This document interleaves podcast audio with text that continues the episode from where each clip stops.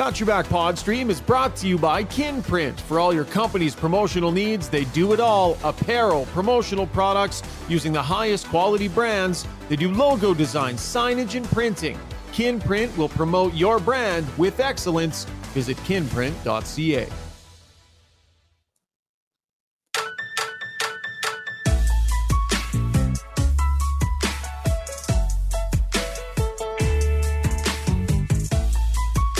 Happy Tuesday night to you. Welcome to Got Your Back, YEG live stream edition, live on Twitter and on YouTube. For now, we'll see if we make it all the way to the end of the show because we got a newbie at the helm.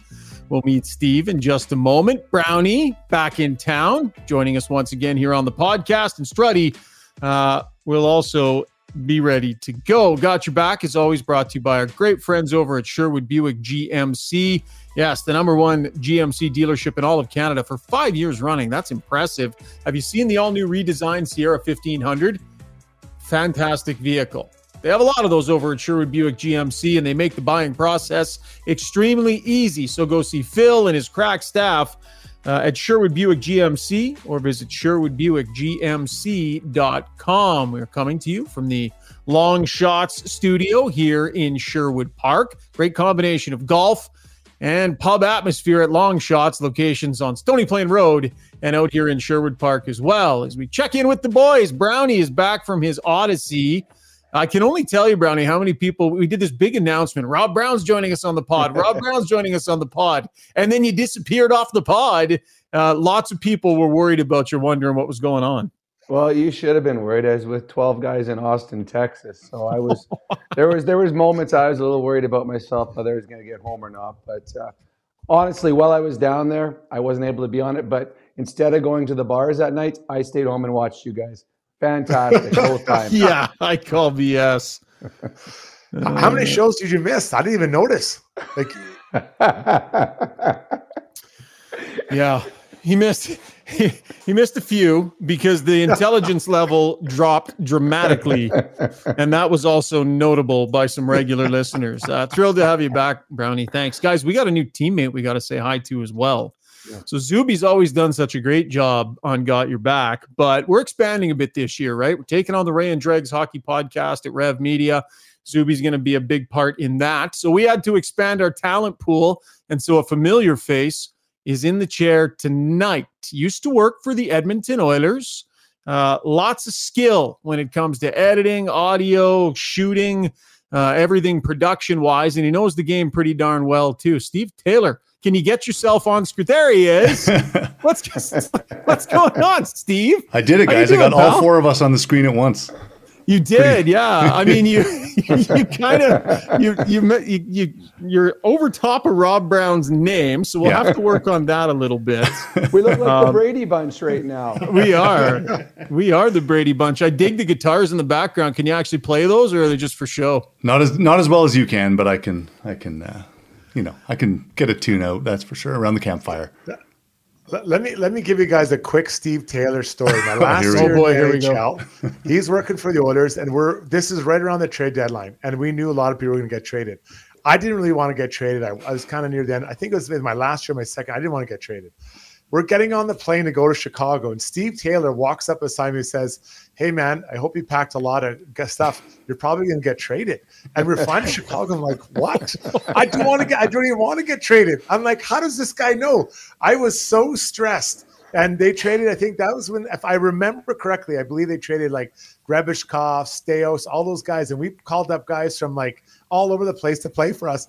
I was so happy I didn't get traded because I didn't want to go. I was like, I want to stay. I want to stay and be a part of the solution. Steve. But that's my Steve Taylor story. What is your recollection over. of that? That is an aggressive play for the social media media guy to go marching up to the eighth defenseman on the roster and declare Listen. that he's gone. Listen, the eighth defenseman on the roster was the only guy on that team that was truly good to me and a really nice guy to me. So I appreciated Struds, and if I had any any jokes or any pranks to give, they'd all they'd all go on Struddy. So I apologize, oh, Struddy. I, I didn't know you were carrying that for so long, but uh, oh yeah, years. Yeah, years I'm glad. of uh, trying to get that off my work with a yeah. therapist. Finally, I can. He said, "Speak my truth," is what my therapist said. He did. Yeah, he finally got that off his chest when he heard you were coming on board. He's like, "Hey." Wait for the first episode. I'm going to nuke this guy. So, Steve, you have been appropriately put in your place, as should always be the case in your first episode. Thanks for checking in, buddy. We're super hey. pumped to have you as part of the team and try not to screw it up tonight. Uh, I'll do my best. Happy to be here. All right, that is Steve Taylor, our good buddy out in Kelowna. Uh, both he and Zuby are both in Kelowna, and glad that they're both doing okay because uh, it was rough sledding there over the last month or so. But uh, really glad to have those guys on board. Uh, just setting up the podcast quick tonight, guys. We're gonna have a discussion about deployment. Jay Woodcroft, minutes given, uh, any adjustments that he should be making this year. That's going to be in our uh, breakdown segment. Segment number two, takeaways. We're going to get a got your backstory from Brownie because we haven't had one of those oh. yet here on the oh. podcast. So looking forward to that. Uh, Struddy's World, a bit of an idea on a rule change potentially uh, that Sidney Crosby put forward. So we'll dig into that as well. And then ask us anything if you have any questions on the stream. Um, fire them our way, Steve. And uh, I know Zuby's there overseeing things as well. They're going to take your comments uh, for the time being and they'll bring them forward in our Ask Us Anything segment. Let's get to the breakdown, though, brought to you by Mr. Dirk, the iconic men's clothing store founded in 1939. When you've been around that long, you're doing something right. Just off White Avenue and 102nd Street. They got a beautiful new shop uh, Mr. Dirk, formerly Dirks, has everything you need for every aspect of your wardrobe casual clothes, suits, pants, everything you need to look your best. Mr. Dirk has you covered. So I was at the Oiler Golf Tournament today, media golf tournament. They do a nice job, have the media out, get an opportunity to rub, you know, rub elbows a little bit with the brass, and a chance for us media to all touch base before training camp gets going. And they had a hot stove uh, where Bob Stauffer actually hosted uh, Jeff Jackson, Ken Holland, and uh, Jay Woodcroft. And one of the questions that Bob asked uh, Woody was about Philip Broberg and about Dylan Holloway and about deployment and these sorts of things. Uh, Struds, we'll talk about those two in particular. But big picture, let me put this to you guys. Do you expect any major adjustments from Jay Woodcroft in terms of deployment throughout his roster? Struddy, the way he's using certain guys. Do you think there needs to be some tweaks there? Will we see it? It's a slippery slope. Um, what I'm going to suggest here. So I don't know if he's going to do it, but I would do it, and I'm um, and I'm I'm just going to copy the Stanley Cup champions. Uh, the Edmonton Oilers, their top player in the playoffs played over 23 and a half minutes. Their lowest player, and I kind of did an average of like the 12, 13 forward, played just over seven. The Vegas Golden Knights, their top guy played 19 minutes a night and their next low and their lowest guy again kind of roughly right around the 10 minute mark. So it, it kind of squeezes it down and gets more players involved in the game uh, keeping more energy on all your players. Now i get it's hard to kind of try to keep 97 and 29 off the off off the ice but i think it keeps everybody involved in that game and i think that's a reoccurring thing you guys have heard from me. So i'll i'll hang up and just listen to your response rob brown well I, I, think that we heard from Derek Ryan a, a year and a half ago when, when Tippett was still coaching, and he talked about the fact that it was hard for those players in the bottom six to to feel part of the team. It's hard for them to be uh, part of the solution when they're getting three, four, five, six minutes a night in that. Uh, and when they all of a sudden Woodcroft first came in, the deployment was different. Everyone was getting ice time. Everyone was feeling a little love. And I mean, Strudge, you've been in a bottom pairing in defense. I've been in the bottom six as a forward. Uh, sometimes you get lost in a game when all of a sudden uh, penalties come and power plays and you're 7, 8, 9, 10, 12 minutes without a shift. And it's hard to keep, uh, you know, the engine going. And I think I agree. I think the Oilers got to find a way to make sure there's a little bit of love going to everybody. And sometimes in a 4 1 game, you throw your second unit out first on the power play. We've talked about that.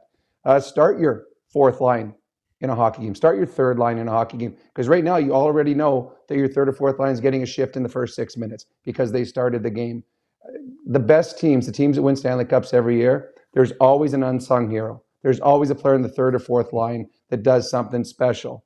Those are guys that have confidence because they got to play during the season.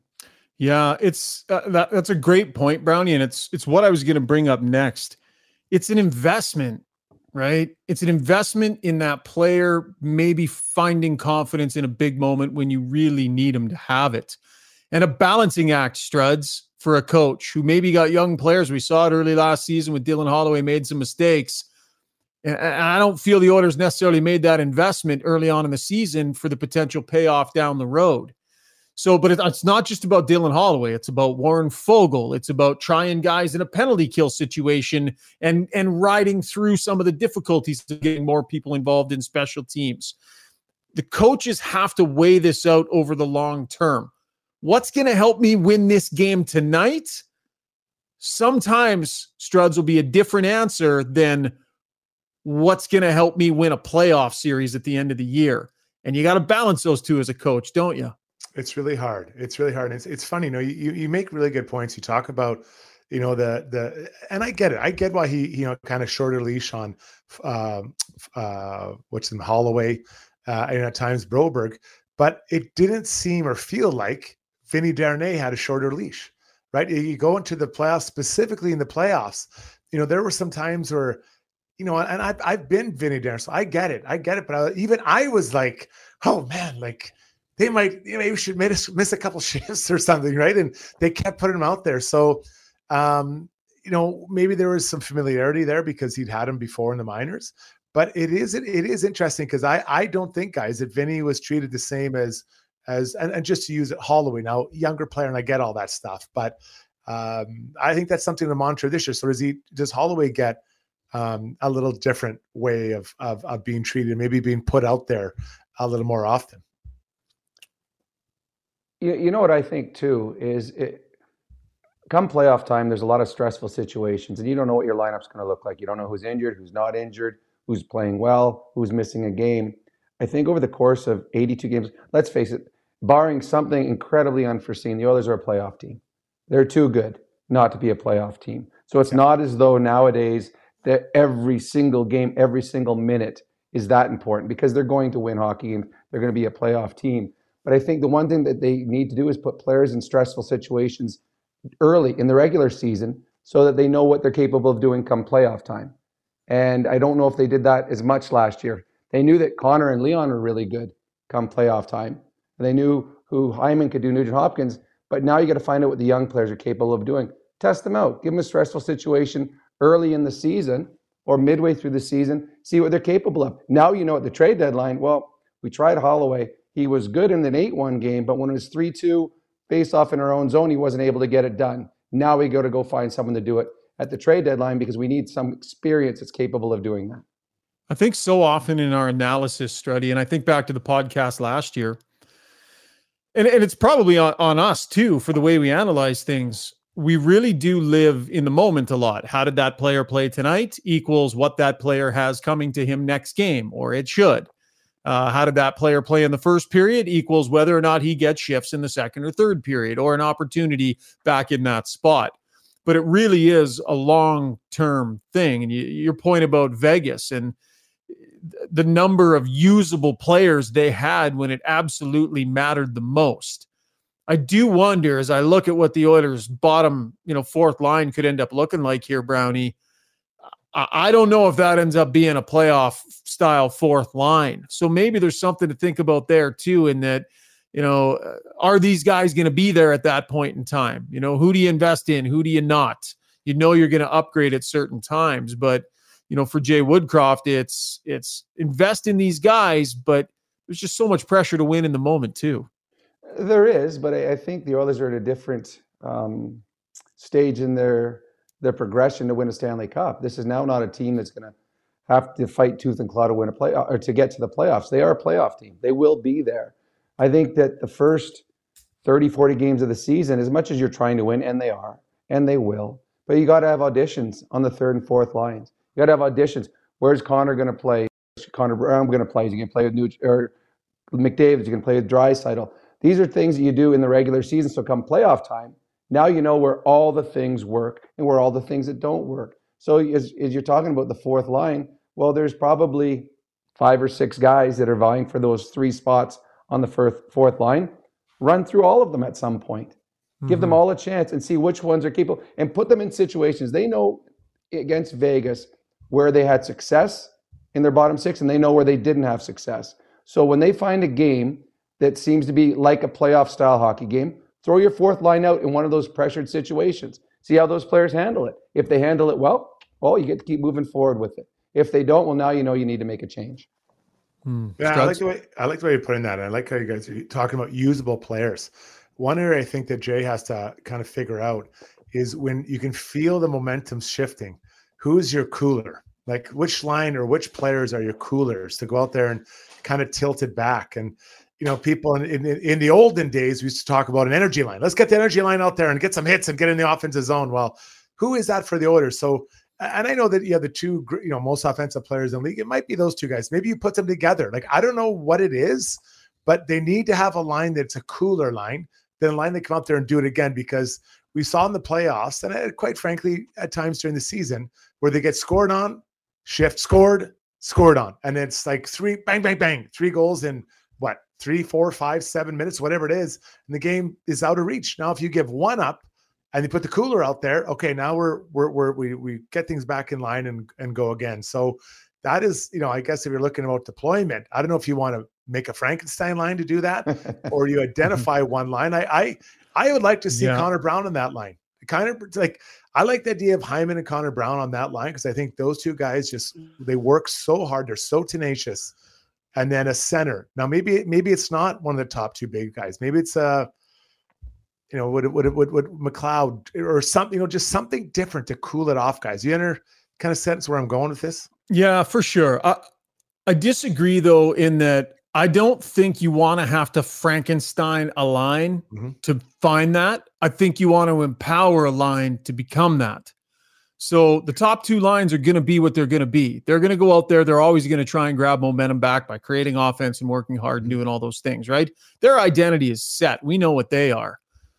But to your point, Struds, they need a third line that has some swagger and some confidence and that exact identity that you just talked about, right? Dylan Holloway, get out there with confidence, skate fast, throw hits, feel confident with the puck. Warren Foegele, finish your check, skate fast. Mm-hmm. They need to be able to that that line needs to be given the space to develop an identity so that they can be that game changer in big moments. And I think that's going to take some time. I think it's going to take some time with Holloway. McLeod does not always play that way. And Warren Foegele can do it when he wants, but doesn't always. But I really think that third line is going to be critical to develop that exact personality you just talked about. But I think it's going to be a frustrating process because they don't always do it. Well, you know what's uh, the word I like to use there was empower. And I've been on teams where I was on the third line. When the coach calls you in and said, okay, here's your job tonight. Tonight they got Selanne playing with Kariya. Your job's to shut them down. We trust you to shut them down. We believe in you. Here's what you do well. We've got some video we put together of you doing the positive things, the right things. So a coaching staff can empower a line, especially if you're players that, you know, you're not star players, you're third line guys, role players. But if a coaching staff calls you in and says, we got a big task on you and then just continues to push that into you that you believe in yourself. Now you have line meetings. You start hanging out in practice, start talking more on the bench. Come on, we can do this. This is going to be a good game. And you've got to live with mistakes. I think that's the biggest thing as a as a player. If you're afraid to make a mistake, you're not going to be an effective player because you're playing tentative, you're playing timid. So if there are mistakes early in the season or early in a game, you allow those players to go out there and correct. And then you're going to see also what kind of player you have. Is this a guy that crumbles when he makes a mistake, or is this the kind of player that says, you know what, I made that mistake and watch what I go do to make up for it? So, yeah, I think empower the line to be what you need them to be, believe in them, and then they'll believe in themselves. Struds, anything on that? No, I think you're right, and I, and so you know, it's ironic. I think that ties in really well with my original point about you know it's crunching the ice time down a bit, right? So just mm-hmm. you know taking a little bit off the top, adding a little bit to the bottom. And I, I think that when players are playing, you feel so much better about yourself. When you are going out there every five minutes on the game clock, it's really hard to feel good about yourself. And you know, maybe I'm speaking from where you know my own little kind of insecurities at the bottom of the lineup, but um, you know, it's it, it. You need to be put out there to get that confidence. And so, are you willing, as organization, to trim minutes off your top players and to the most dynamic offensive players in the league. Mm-hmm. That's a mm-hmm. hard one to set, do. And if you're going to do it, I believe you have to talk to those guys and say, "Hey, this is what I'm doing. This is oh, yeah. why I'm doing it." You're, you know, and that's that's, you know, because it two less minutes a game, you know, you're talking about ten percent. Does that take ten percent of their points off? Right? Do they go from X to ninety percent of X? And are they willing to do that? Uh, but Brownie, Brownie, and it's a great point you make, Struds. Let me ask you this question, Brownie crawl into the minds of Leon Draisaitl and Connor McDavid a little bit here. So they're sitting on the bench in the playoffs, behind in a series. Games are slipping away. It's not going the way they want. Do you think that those guys sit on the bench and watch what's going on in their heart of hearts go, the answer is for me to be out there more? Or do you think in their heart of hearts they're looking around going, we need to be getting more out of everybody. We can only do so much. I think it's the second one. I think they would be okay with that, understanding, having sat through it, knowing we need to get more out of more guys? Well, if you've done it during the regular season, you've seen success from the other players, then it's easy in the playoff to say, hey, mm-hmm. I know they've done it. So I feel confident. Now, every star player is going to want to play more. It doesn't matter which player. Actually, every player wants to play more, and they all feel like they can contribute more. But I, I do believe it's got to be something they've seen before if all of a sudden in game five against Vegas Golden Knights, you know what, this hasn't worked well tonight. Now all of a sudden we're going to start bumping up the ice time of our third and fourth lines. Mm-hmm. Now you're looking, okay, wait a sec, we haven't done this all year. But from day one, you start playing them and seeing that they're capable of doing. Uh, the buy-in from Connor and Leon have been huge. I mean, they're Struds has played on teams too, where the star players were not always the, the hardest working players. The star players were not the first on the ice the last off the ice. They certainly weren't coming to camp two weeks early to practice.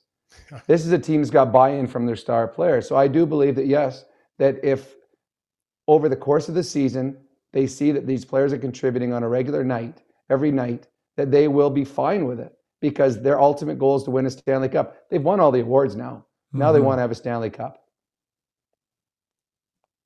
Yeah, those guys I think would be like I think back to the playoffs last year, and there was a practice in the over in the practice facility, and I watched McDavid for probably seven or eight minutes, which in you know hockey free time at the end of a practice is an eternity. Working with Ryan McLeod on battling for pucks in the corner. Just took McLeod aside and just pulled him in there, and just the two of them did, and they were just working on it and working on it and working on it.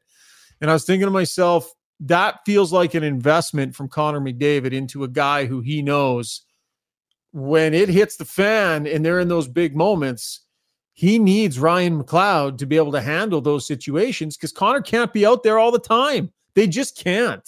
And he seems Struddy to be taking ownership in wanting the guys around him to be able to take the next step too, which to me is like that next evolution in that you know, as you really come into your own as a leader, it's less about you and more about what you can do for the people around you. And that's exactly. We've spoken about that before. And it's about, you know, how can I make everybody better and everyone, mm-hmm. you know, accountable and everyone, you know, ready to do more. And and the message he's sending here by working with, you know, the younger players or other players, I'm guessing there might be some more challenging in the dressing room of, mm-hmm. of you know, hey man, we got to do this. Let's all do that. Getting here two weeks early, like that is that is none of this is just random. It's well thought out. And Connor said we need to do more. We need to figure out more and get to the next level. So um, I 100% agree with you. And I think that, you know, going back to our point about shortening, you know, their ice time or taking a bit of ice time, like you can't do it without talking to them. You have to explain, you know, today's player and, and quite frankly, all of every player, they they want to know why. Why are we doing that? What'll be the benefit for us as a group? What is what are you hoping to achieve with this? You can't just say we're cutting your ice time or just go from there. Hey, we think that by doing this, it'll these three things will happen. That'll make us better come April 15th. Okay, we're down. Like if if you know you, you, that's the conversation you have to have. And these I believe these conversations will have had happen already, right? You're not just gonna sit down day one at training camp like, hey, by the way, I'm sh- I'm shedding 10 minutes off or you know 10 percent of your ice time. That's not happening. This is a summer conversation when it's calm and let these guys think about it. Um, Evan Bouchard's minutes, 1831 he averaged last season.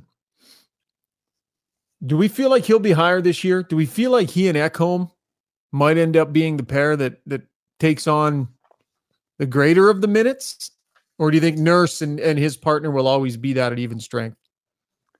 I think Nurse will be the guy at even strength. I think Bouchard's minutes will be higher because of the power play, mm-hmm. and he'll be a guy that plays, you know, a minute forty of the power play, sometimes two minutes when you're a defenseman on the power play.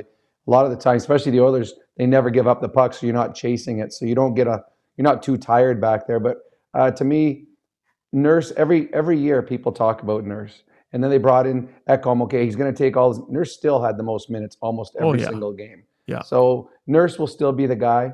Uh, Ekholm will uh, get his minutes, but to me, this is still uh, Nurse is the guy in the back end, and Ekholm's there as your one B.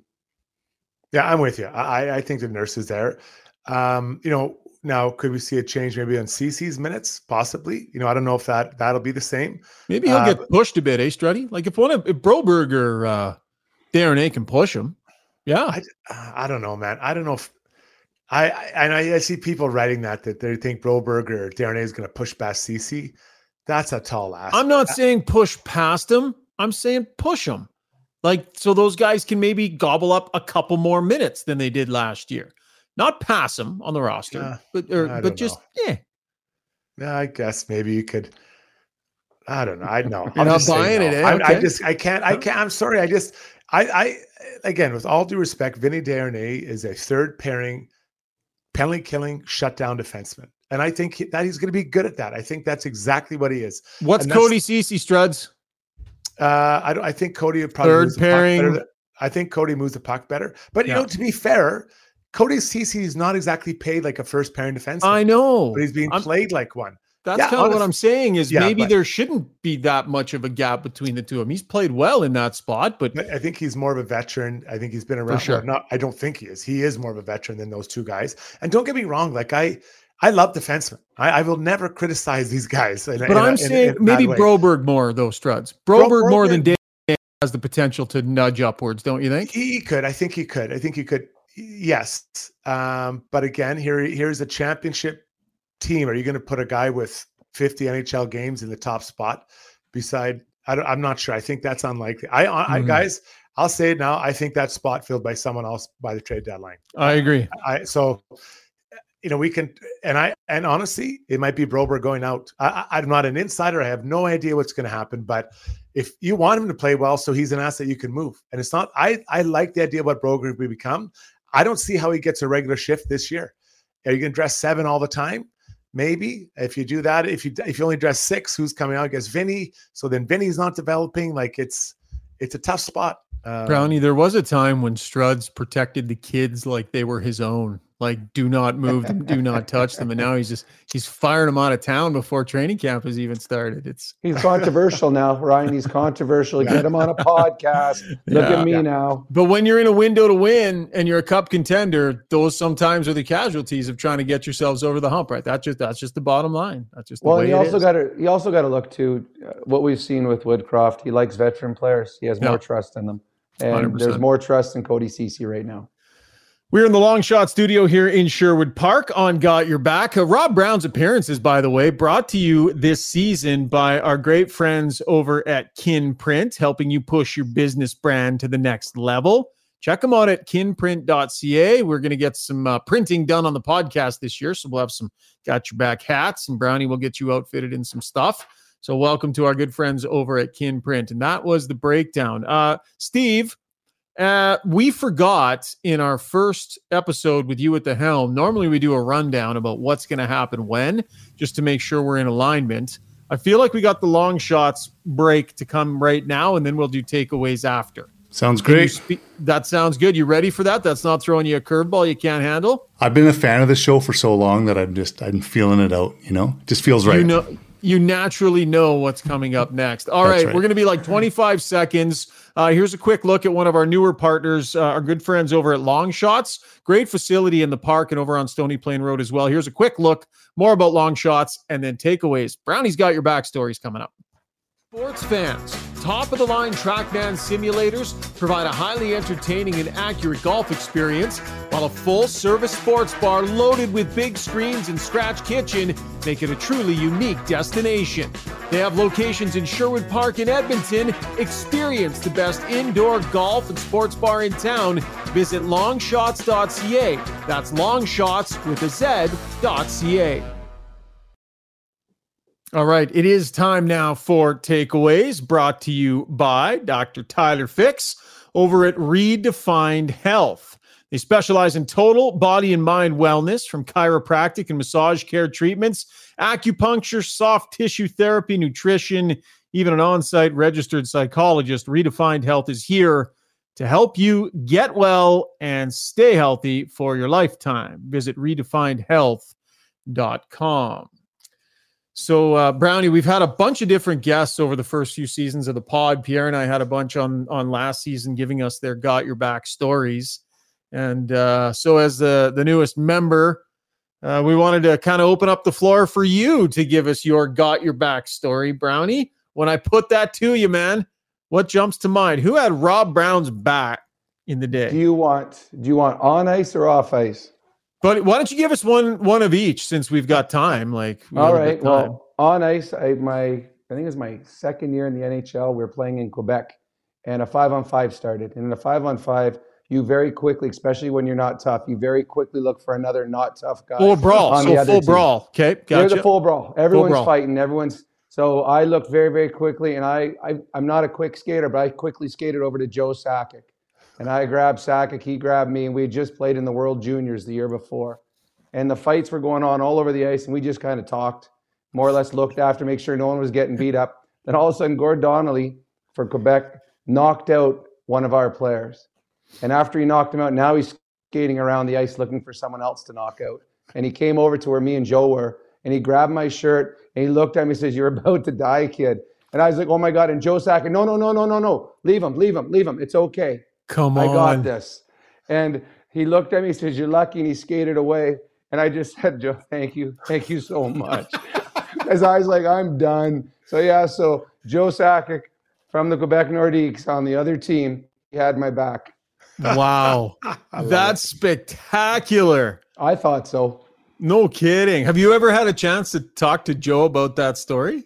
Uh, no, no, I haven't actually. Um, but I think he knows that he saved my life that night. Struds, how did you uh, how did you react in any five on fivers that you got into? Like, were you were you a good guy out there? You'd, you'd pair up with a guy, you'd go until someone clearly had won or lost, and then you just shut it right down, or were you? Did you go all like googly eyed and go chasing around no. looking for a second go? I wasn't in many. I, I don't. I remember. I think I had one in junior. Right. I. I oh. I don't remember, but I remember I was in a fight and it's just people were just roaring. And I remember thinking, this isn't even that good of a fight. And then it kind of slows down. You look around, everyone's fighting. I'm like, oh my God, this is what's going on. Like, you have no idea. And it's kind of scary because when you're really focused on the guy you're fighting, you could get absolutely cold cocked by someone just floating around. And that's that's a really scary. Like I, I remember being scared after that. Like uh not scared of fighting, but just scared of like, what if I get hammered from behind? Like no one's watching. So scary. Well, yeah, they had to put a new rule in in the Western Hockey League. So when one of my, I think it was my third or fourth year I played there, there was a rule if a fight started and another fight or anything happened, you didn't go to your bench, you were all kicked out. So yeah. what we, we used to play New Westminster, and what they would do is off a face-off, they they'd send out their five toughest guys, and they would start a fight. And then as soon as that fight started, everyone else would jump us. So me and Greg Hawgood, like we would just get beat up. We would just be standing there, get beat up, and kicked out of the game. It was just horrendous. So they had to put a new rule in because we kept getting beat up and doing nothing and thrown out of the game. So, but yeah. my other got your back. My got your back story off the ice. So one year Christmas time, in, when I was playing junior, came back to town, and me and my buddy Rich owns a sports shop in town. We had a double date. We went to Denny Andrews. I think it was a Monday night, three for one. So we mm. were in there on our double date up top they had a little step up to the bar, and all of a sudden, five guys from I believe they were played for Spokane that year. Five guys walked in there, and they were all tough, way tougher than me.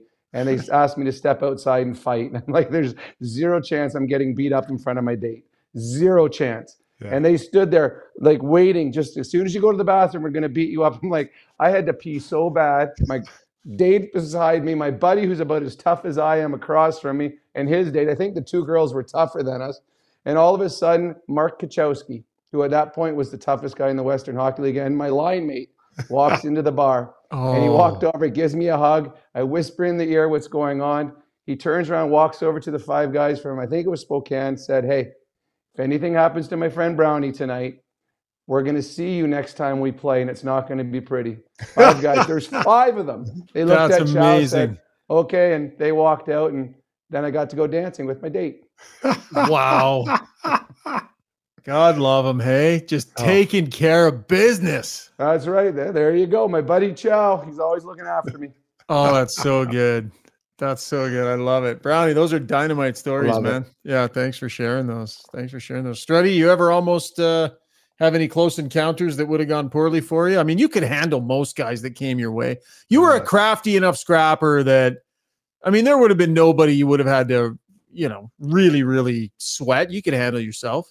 No, you know what? On the ice, I felt like I could, I would at least not get murdered. Like I might get beat up, but not get murdered. But off the ice, I was always worried because I, I, I never got into a fight off the ice. I never, I never yep. did.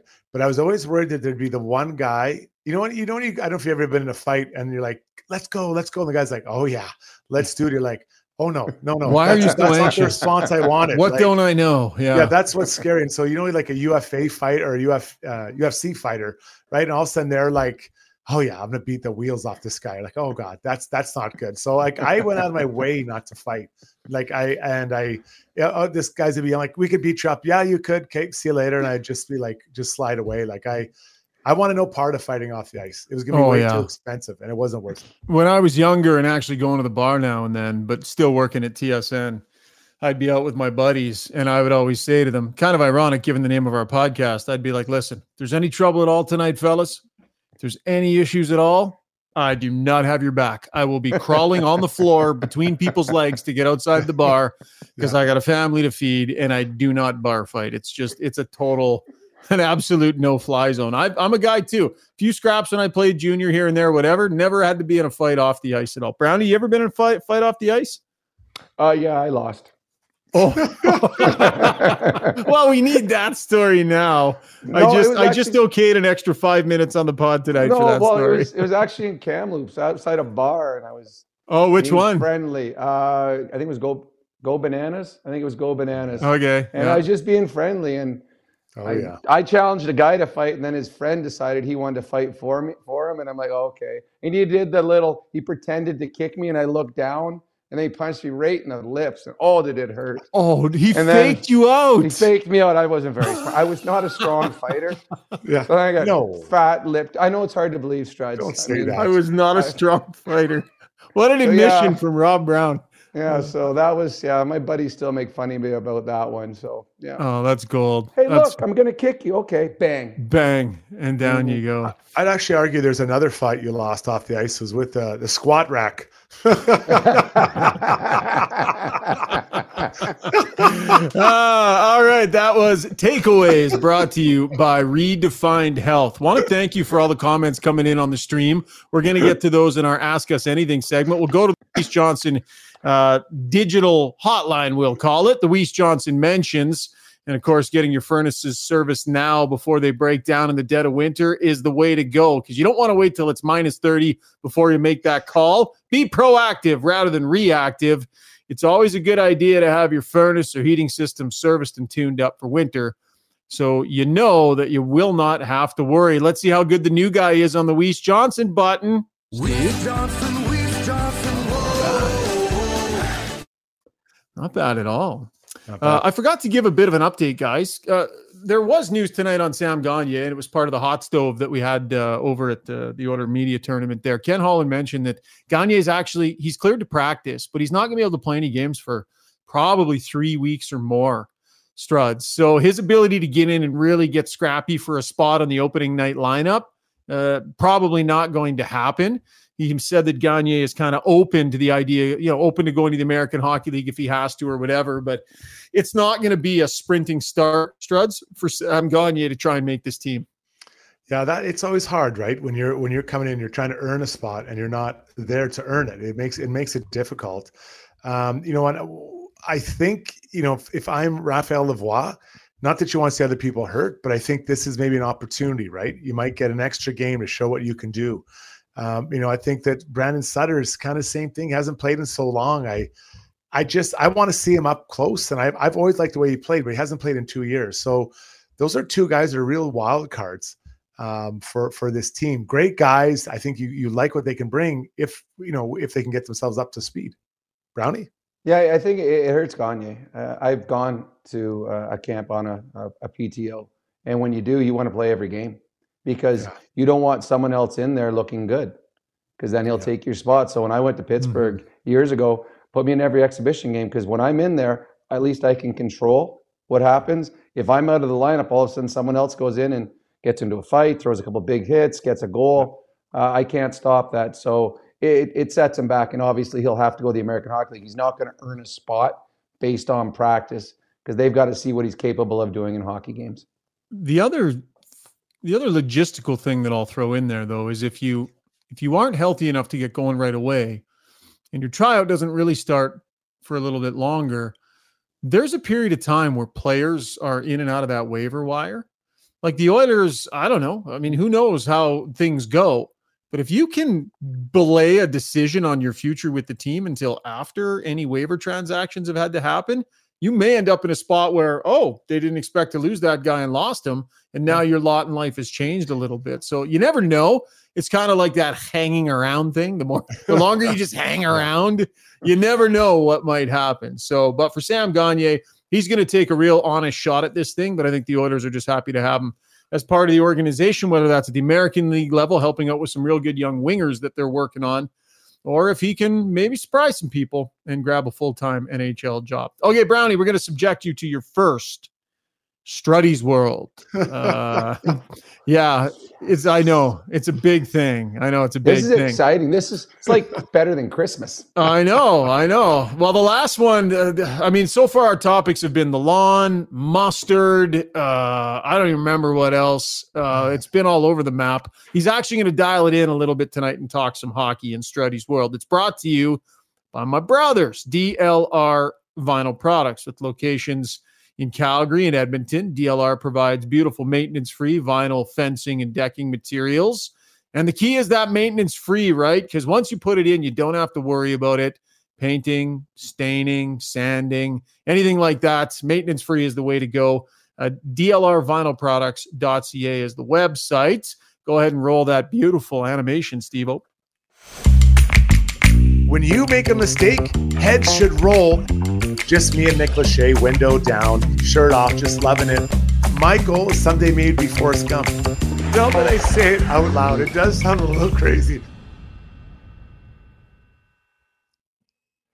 Everybody wants to look at ways to improve the NHL, change the change the rules, make the game faster. And we've we've seen changes over the years. The rule changes, no clutch and grabbing. We've seen uh, the red line go out. We've seen the trapezoid for the goalies. And Greg Wyshynski and uh, Kristen uh, Silton over at Shelton, sorry, my bad, over at uh, ESPN, they kind of did a round table with a bunch of guys, um, uh, players, and just kind of asked them random questions. And one was was um, asked all these guys what rule he would add to the NHL. And this is Sidney Crosby's response. I want to get the whole thing so it's clear. Sidney Crosby says about adding a rule to NHL. I don't want to add this or subtract it as a rule. I just want to see it bringing the red line back. I would love to see how that would affect the game. You knew it when it was there. There was a ton of trapping, all that sort of thing. But it'd be totally just a different game today. I think it would force you to have to make more, uh, a few more passes. I'd just love to see the combination of the way we play now combined to bringing the red line back compared to what it would look like when it was first there. Well thought out answer by a, a, obviously one of the greatest players ever to play. I I've been favor in the past of bringing the red line back. Now I don't want to see the trap, and I think a simple way to avoid that is saying that uh, forwards can't skate backwards in the neutral zone. I think that'd be one way. You see that, boom, like in basketball, you get a two minute penalty or whatever. Um, but as far as that, I you know we we come through with so much speed speed through neutral zone, and it's good, but there's not a lot of plays being made. Uh, oftentimes, we'll also see just a hammer the puck up uh, to the far line. We just tip it in and we just go in forecheck. That's not really a skilled play. What you're trying to do is just move uh, where the puck is quickly from your end to the other end. Again, not a super skilled play. The way that all four lines now can play, the way they can pass, the skill through all the lines, I believe it's never been higher. Um, not that the top end's higher, but the you know lines three and four are definitely more skilled, as well as the defensemen. So I'd really be in favor of this idea, and I'd love to see it because uh, along with Sidney Crosby, I think there would be more plays being made uh, through the neutral zone, given goes, getting open, rather than just blasting through the neutral zone as fast as you can with or without the puck and getting to the other end. Brownie, you were a guy that played very skilled game. Uh, what would be your thoughts on this? On what Sidney Crosby said, and now he doesn't want to change it, but he'd like just to see what it looks like with the red line back in it. Played without the red line. When did they make that rule? Like I don't know the way they play now. I'm not even sure when that rule came in, so I'm not even sure if I ever played the way it is now. Um, a, I think did you say that forwards aren't allowed to skate backwards in that's, the neutral zone? That's a penalty. Yeah, seriously, you know what? Flag on the play. Like, you know what? Big flag yeah, on I'm, the play. I'm already never listening to Struddy's World again. That's it. I'm done.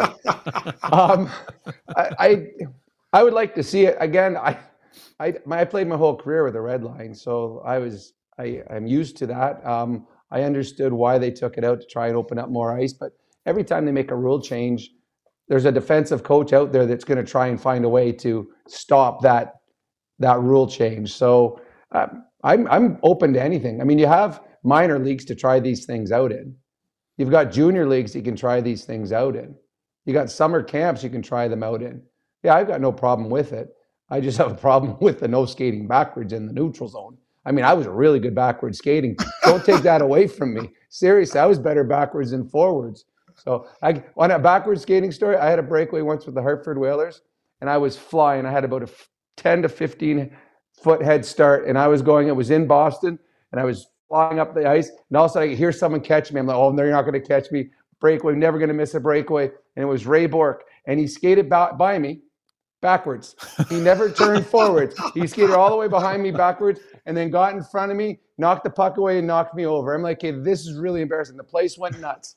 The guy did not have to turn around forwards to skate. That, that was embarrassing. That is fantastic. Well, last year, can't remember when it was, it was training camp or practice. They were doing a drill where two guys had to like swing around and then race for the puck.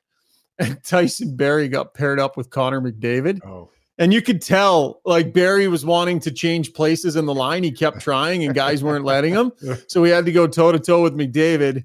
And McDavid beat him so bad. Uh, McDavid actually very seldom will that guy showboat for his teammates. Very seldom, but he did. He beat him so bad he turned around and stared at Barrie and skated backwards like this, skating, staring at Barrie as McDavid was skating backwards. I got it on video and I tweeted it and Connor kind of said to me after, he's like, "Oh, it's on Twitter." He felt he felt bad, but he uh, he big timed him. But back to the point of Struddy's well, I I'm I I don't like sure I would I be interested to see it for a game and go reminisce and go ah sure whatever. By the way, 2005 quick Google search says yeah. is when that two line pass rule was taken out. So it, it's been some time. Uh, sure, I'd be interested to see it. Uh, I have no interest in it coming back in the game. I think that this game showcases amazing speed, and uh, I just feel like um, letting players let it all hang out. You know, the headman pass, though it's not, we don't see it a ton. Think about some of the amazing plays that we have seen, some of those long bomb passes, and you know, uh, I, I, just think it's become such a part of why the game can be exciting that uh, I, I, don't have an interest in a, in a rule change there, Struds, but I would be curious to see it from a nostalgia standpoint. Oh yeah. So yeah, 2005, that means I never ever played with no red line. See, I could have been a better player. Yeah. I didn't mm-hmm. I wouldn't have had to come back as far. I could have started the far blue line then. That would have Yeah. yeah. No, I get it. I get it. And I, I and I understand it. I, I listen, it's not this isn't something that I'm like willing a hill I'm willing to die on. Yeah. I, I think that there's um you know, I get, but Sid, it's interesting to hear him talk about it. That, that one other one I drop in there, Jacob Trouba asked about a rule change that he wanted. He said he'd like to eliminate the salary cap. what a good union boy he's being. Uh, great answer. By answering that answer. one. All right, that was Struddy's World brought to you by DLR Vinyl Products. Last segment on the podcast tonight, Brownie. We love that you're sticking with us for the whole thing. Time to time, you'll stick in for the whole thing, but primarily you'll be featured in our uh, breakdown segment. Again, Rob's appearance is brought to you by Kinprint. But our final segment tonight, uh, we've got lots of good. Actually, there's some pretty heavy-handed chirps oh. uh, on the stream, and I wonder if new guy Steve is going to have the confidence to throw those chirps at us in our Ask Us Anything segment. Because Zuby wouldn't have a problem; he'll fire those right at our heads. But I'm looking at the YouTube stream, and there's some pretty good chirps on there. So we'll see what Steve has for us. But to Ask Us Anything is brought to you by one of our newest partners, Match Eatery and Public House. They are your destination for all kinds of sports action, big screens, ice cold beer, all your pub favorites perfected. Match Eatery and Public House located adjacent to Rogers Arena in the Grand Villa Casino. For more information, vis- visit matchpub.com. Look forward to a great season of partnership with our good friends over at Match. Steve, are you popping yourself back in for this segment? Are you bringing that awkward video and uh, Brownie's throat back in? Where are you, buddy? I will. Uh, I'll gladly uh, sit in Brownie's lap anytime. Yeah. What, what, are what's the mood on the stream tonight? What do you got for us, buddy? A few oh, questions, you know, some chirps. There's a lot, a lot of forehead chirps, a lot of hairline chirps. That's uh, that's low hanging fruit. Uh, no, no. Blake McCartney chimes in and says Ryan's hairline is receding faster than the tan line on his forehead. oh, that is aggressive. Wow. And then he throws in an LOL, joking, "Love the pod." Yeah, you know, he's got to let you know that it's all love. He's right yeah. about all of it. Yeah, exactly. Any serious hockey questions on there, Steve? What do we got? Uh, well, I mean, there is a report that uh, Connor Brown is or will not be playing back to back preseason games, obviously coming back, uh, you know, from what he's coming back from. Is that a concern to anyone? Is that uh, something that, you know, sh- we should be concerned about, or is that just par for the course at this point in his career? Brownie? I I would think that's just something they're being cautious. Um, there's no reason for them to play back to back exhibition games. Um, no reason for any of their veterans to do it. To be to be honest, so uh, no concern at all. I, you talked about it earlier that this is, uh, I mean, the, the the, the the way these players train now, the medical attention they get. This is uh, the surgeries aren't as bad as they were 15, 20, 25 years ago. Mm-hmm. He's going to come back. He's going to be ready. He's going to be prepared. I've got all the confidence in the world in the medical staff having him ready for game one. And Struds, I'll I'll just focus on something Leon Draisaitl said in one of his availabilities. Uh, it might have even been uh, I can't remember when he said it, but it doesn't matter. He talked about Connor Brown and how much of an impact he has the potential to make, but later in the season. And when he referred to how much space that he thinks Connor Brown is going to need to find his stride, he talked about it not in weeks. He talked about it in months. So tempering expectations that for this player to get where the Oilers think he can get, we need to be thinking in terms of months, not weeks, just because of how much he missed. Yeah, I think I, I would agree with that. I do think that's a, a leader on the team protecting his buddy. I agree. I think he's, he's saying yeah. like, uh, "Hey guys, like let's just we don't need." He's not going to be Zach Hyman and score, you know, all these goals right away. I think you're trying to pad it a little bit for him. Um, I, I think that the way Connor had his injury, he's had quite a bit of time to kind of get past it, right? Like I, I or kind of like physically feel better. But I do think the timing. So he's got the timing of not played for basically a whole year. What do you have? Four games last year. Then you double down. He's going to a new team, a team that's going to be chasing a championship. Like there's lots coming down. So I like that Leon's downplaying it. But even if Connor's not scoring, I think Connor, the way he works and digs, he'll be a welcome addition to any line. Like I think mm-hmm. people want to play with guys like that that can get those pucks, Brownie, and dig them out and and and, and get them get him to you you know? Well it, it's true uh, they didn't get them to for the regular season. They got them to beat colorado beat vegas beat la they got them for the playoffs. And they've got 82 games to get them ready. And that's why at the beginning of the season we talked earlier in one of the other podcasts where you have a holloway get some top six minutes for a little bit to see what he's capable of doing. You've mm-hmm. talked about having connor brown on the third line for a while and how much you would like that so he, he's going to be moved up and down the lineup. So one of the ways to protect the expectations is don't immediately say, okay, we're having you on Connor McDavid's line, and you better be successful.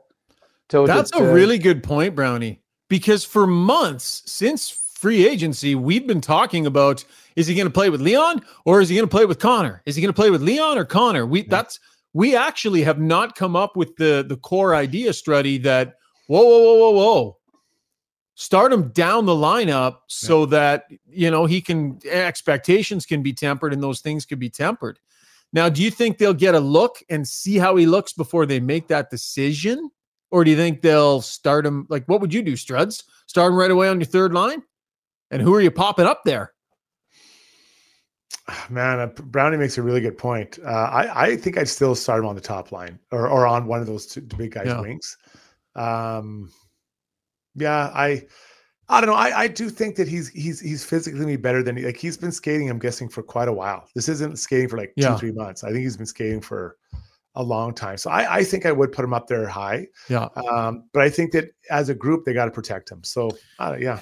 The hands might take a little while. He's going to be able to skate and throw body checks. That part of his game will be there. Yeah. It's the touch, playing with those offensive players and making good plays and not having the play die on a stick. Sorry, Steve we left you hanging, buddy. What else is going on on the stream? By the way, Blake chimes in and says, It's okay, Ryan. My hairline is worse. Appreciate that, Blake. Ooh, That's right. First of all, quick shout out to Harrison T, who's getting a DLR fence installed next week. Oh, nice. Yeah, love it. Love Harrison. To, uh... so, Harrison, is that from Rick or in here in Edmonton, or is that from Rob's branch out in Calgary. Always a healthy uh, competitiveness between Rick's branch at DLR here in Calgary and Rob's out uh, or in Edmonton and Rob's out in Calgary. So let us know where you're buying from. What else, Steve? Uh, some questions about Evander Kane coming in on Twitter about uh, how he's going to be different this year uh, compared to you know last year recovering from his injury. Is he fully healed, and, and what what can we expect from him this year? Yeah, our understanding, Brownie, is that he will be fully healed and that he's, I mean, he's ready to go, right? He's healthy. I, I he's a year older, right? He's not getting any younger. He's a year older here, but I think that a year healthy and a year potentially playing with a lot with Connor McDavid, I think we could see a pretty good goal total from from Evander Kane this year. Brownie, you? I agree. I think he's going to come in motivated. Uh, I think he's going to come in excited. The one thing that they're going to want to do with him too, though, is find him power play time. I think when you're a goal scorer, uh, you want to be able to get some some honey time. You don't want to just be sitting on the bench watching the best power play in the world get score time after time, and you're just sitting there opening the gate for them. So I think it's important that they find time for both him and Hyman on that power play, and allow Kane to get some of those easy goals. If you want him to be a 40 goal scorer, he's going to have to score 10 to 15 on the on the power play. He's going to have to. So I think you find time for him, but I do believe Evander Kane's going to have a very very big season probably a conversation for another day, but I think managing all these top players is going to be a conversation to have, right? How do you manage everyone and keep them all? You know, I'm talking about squishing everyone's ice time. Okay, that helps out the fourth liners and third liners, but there's you know six or seven guys who fancy themselves goal scorers, and they still also have to get on the power play um, or penalty kill, right? Or, or last minute of games or starting games. Like it's not that easy. Now, this isn't the first team to have this issue um, or had this challenge to keep everyone feeling good and feeling like they're getting their their touches. Brownie, while you're away, Struds suggested that he'd like to see a little bit more of a second power play unit established and used regularly. We've had a lot of fun with him since then, and he took a bit of a beating on Twitter for it because we all know how powerful that top unit is. But I mean, the greatest power play in the history of the NHL, that power play. Yeah, the greatest one. Should we hack their? Should they hack their minutes in half? No, but honestly, though, he made a point, and I, I think it's a fair point, whether you agree with it or not.